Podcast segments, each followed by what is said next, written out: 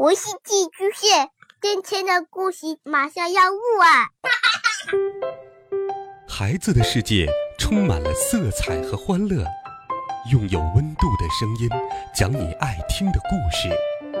白羊叔叔和大明的晚安故事。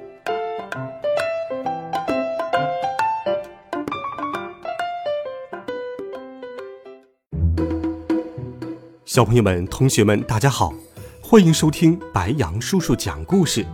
今天白羊叔叔继续给你讲《西游记》的故事。上一回我们讲到，唐僧师徒四人路过了金兜洞，结果唐僧、猪八戒、沙和尚被青牛精捉去了，孙悟空不敌青牛精，金箍棒也被收走了。他请来了托塔李天王和哪吒，结果哪吒也没有斗过青牛精。我们继续来听《美猴王》系列故事第十四册《勇斗青牛精》下。那魔王取出一个白森森的圈子，呼啦一下把六般兵器都套走了，慌得哪吒只好赤手逃走。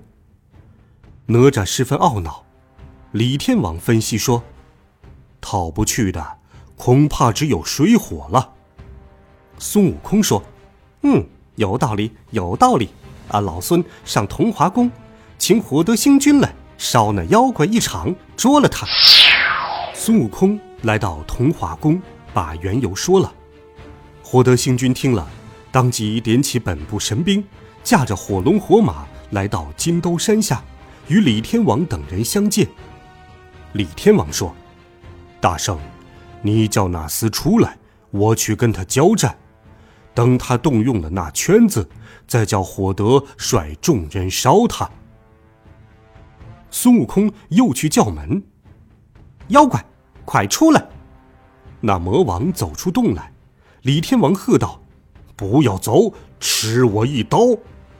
那妖怪侧身躲过，挺长枪相迎。那妖怪与李天王正斗到酣处，又取出圈子来。李天王看见，驾着祥光就走。火德星君忙令众部火神一齐放火，只见火马奔腾，火龙吐烟，火烧遍野。那妖怪全无恐惧，将圈子往天空一抛，哗啦一声，把这火龙火马又一圈子套走了，然后得胜收兵。孙悟空心想，那妖怪不怕火，一定怕水，于是又驾着金斗云来到了北天门，求水德星君出手相助。水德星君立即下令，叫黄河水伯随大圣去降妖。水伯用白玉瓶舀了半黄河的水，跟着大圣来到了金兜山。孙悟空带着水伯又来叫门，妖怪快出来。那妖怪听了，提枪就来迎战。石门刚一打开，水伯就将白玉瓶往下一倒，半条黄河的水就直冲向洞门。妖怪忙丢了长枪，取出了圈子撑住两门，只见那股水流咕噜噜的都往外泛着，很快就水漫四野，却一点儿也没有灌进妖怪的洞里。悟空越看越气恼，双手抡着拳头闯到了妖怪门前，喝道，妖怪哪里走，看俺老孙的拳头。魔王挺着长枪迎出来，泼猴，你几次三番敌我不过，呃，怎的又跑来送命了？孙悟空一拳打来，那妖怪也丢了枪，举起两个拳头与他对打。这两个就在洞门前厮打，这边众神在高处喝彩助威，那边群妖在摇旗呐喊。孙悟空拔下一把毫毛，变出三五十个小猴一拥而上，把那妖怪把那妖怪缠住，抱腿的抱腿，扯腰的扯腰，抓眼的抓眼，揪毛的揪毛。那妖怪慌了，急忙拿出金刚圈。大圣与众神见了，立刻拨转云头就往高峰上逃去。那妖怪呼啦一声把那三五十个毫毛变的小猴套入了圈中，得了胜便领兵回洞去了。众神仙说，那妖怪武艺不如孙悟空，若得了他那宝贝定能取胜。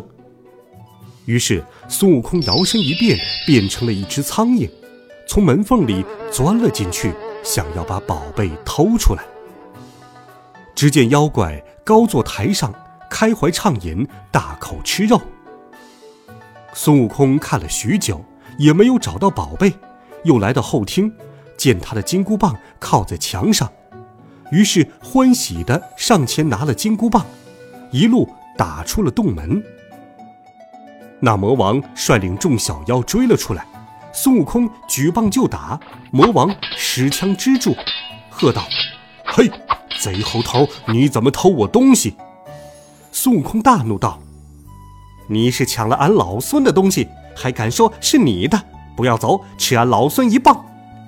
魔王忙抡枪格挡，两人斗了一番，妖怪看天色将晚，虚晃一枪逃进了洞里。孙悟空回来对着各神仙说道：“那妖怪跟俺老孙打了一场，必定累了，等我再进洞去偷了他的圈子，捉住那妖怪，还你们兵器。”说完，孙悟空藏了铁棒，来到了洞口，摇身一变变成了一只蜘蛛，从门缝里钻了进去，迎着灯光仔细地查看起来。魔王正躺在床上睡觉，那圈子就紧紧地套在他的胳膊上。孙悟空见了，又变作一只跳蚤，在那妖怪的胳膊上狠狠地咬了一口。那妖怪翻身骂了一声，把圈子又往上捋了捋，重新睡下。孙悟空见他防备得很严，就来到后面，听到一扇门后有龙吟马嘶，便现了原身，使了个解锁法推开门。只见众神的兵器和火龙火马都在里面，桌子上还放着一把毫毛。孙悟空满心欢喜，将毫毛拿起来，变作三五十个小猴，叫他们拿走兵器，放开了火龙，从里边往外烧了起来，慌得那些大小妖怪喊的喊，哭的哭，一个个走投无路，被烧死了大半。众神仙在高处望见孙大圣骑着火龙，呼呼喝喝，率领小猴冲了出来，个个欢喜。孙悟空叫道：“快来快来，来收兵器，收兵器呀！”众神仙忙收了兵器和火龙火马，孙悟空把身子一抖，将毫毛收上身来。金兜洞里火焰纷纷，等魔王灭了火，洞里已经是损失惨重。魔王恨得牙痒痒，说道：“哎，没有别人，定是那孙悟空干的，等我捉住了他，一定要把他剁了。”结果天刚亮，孙悟空又来叫战了。妖怪闻报，睁圆了双眼，挺着长枪，带了宝贝冲出洞来，破口大骂。孙悟空喝道：“妖怪，少耍伎俩，还我师傅来！”话音未落，便劈头一棒打去。魔王举枪相迎，两个人正打着，众神仙也各使兵器一拥而上。妖怪冷笑一声，取出宝贝，哗啦一声，把众神仙的兵器又都套走了，只有孙悟空躲得快，金箍棒才没有被收走。众神仙互相埋怨，孙悟空强装笑脸说：“大家不用烦恼，自古道胜败乃兵家常事，你们都放心，等俺老孙去西天问问如来佛祖，这妖怪究竟是个什么来历。”孙悟空纵起祥云，来到了灵山。只见这里凌风叠嶂，宝刹庄严，钟声悠远，诵经的声音朗朗不绝，一派佛家气象。如来佛祖见孙悟空来了，问道：“你一个人到此，有什么事吗？”孙悟空跪拜在地，说明来意，求佛祖看看这妖怪是什么出身，好擒住他，救出师父。如来佛祖早就认出了那妖怪，对孙悟空说：我知道他的来历，但不能告诉你，我派人帮你擒他去吧。如来佛祖叫来十八罗汉，取了十八粒金丹砂，随着悟空去降魔了。来到了金兜山，大圣上前叫阵，妖怪跳出门来：呃，贼猴，你怎么又来了？孙悟空把妖怪引出洞口，众罗汉一齐抛下了金丹砂，那金沙像烟雾一样迷住了妖怪的眼睛，妖怪忙低头揉眼，一脚却陷进去三尺多深，慌得他拔出脚来，取出圈子，呼啦一下套走了金丹砂。众神仙见罗汉们也奈何不了他，都一筹莫展。降龙伏虎二罗汉对悟空说：悟空，如来早有吩咐，若丢了金丹砂，叫你上离恨天、兜率宫去找太上老君。孙悟空听了，纵起筋斗云，直上南天门。孙悟空不顾道童阻拦，闯了进去。东张西望，只见牛栏边一个童子在打瞌睡，青牛不在栏里。孙悟空对太上老君大叫道：老官老官，牛跑了，牛跑了！太上老君大惊道：这孽畜什么时候走的？那童子醒来，老君才知道，他因为偷吃了仙丹，已经睡了七天，那牛也已经走了七天。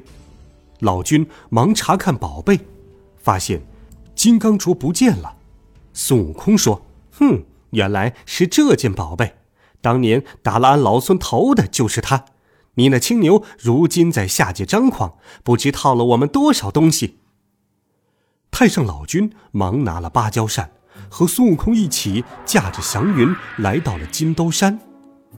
悟空跳下云头，又高声喝道：孽畜，趁早出来受死！妖怪听了，提枪举宝，又出了门来。孙悟空纵身跳起，劈脸打了妖怪一个耳瓜子，回头就跑。妖怪气急了，赶紧追了上来。只听高峰上有人叫道：那牛儿还不回家，要等到什么时候？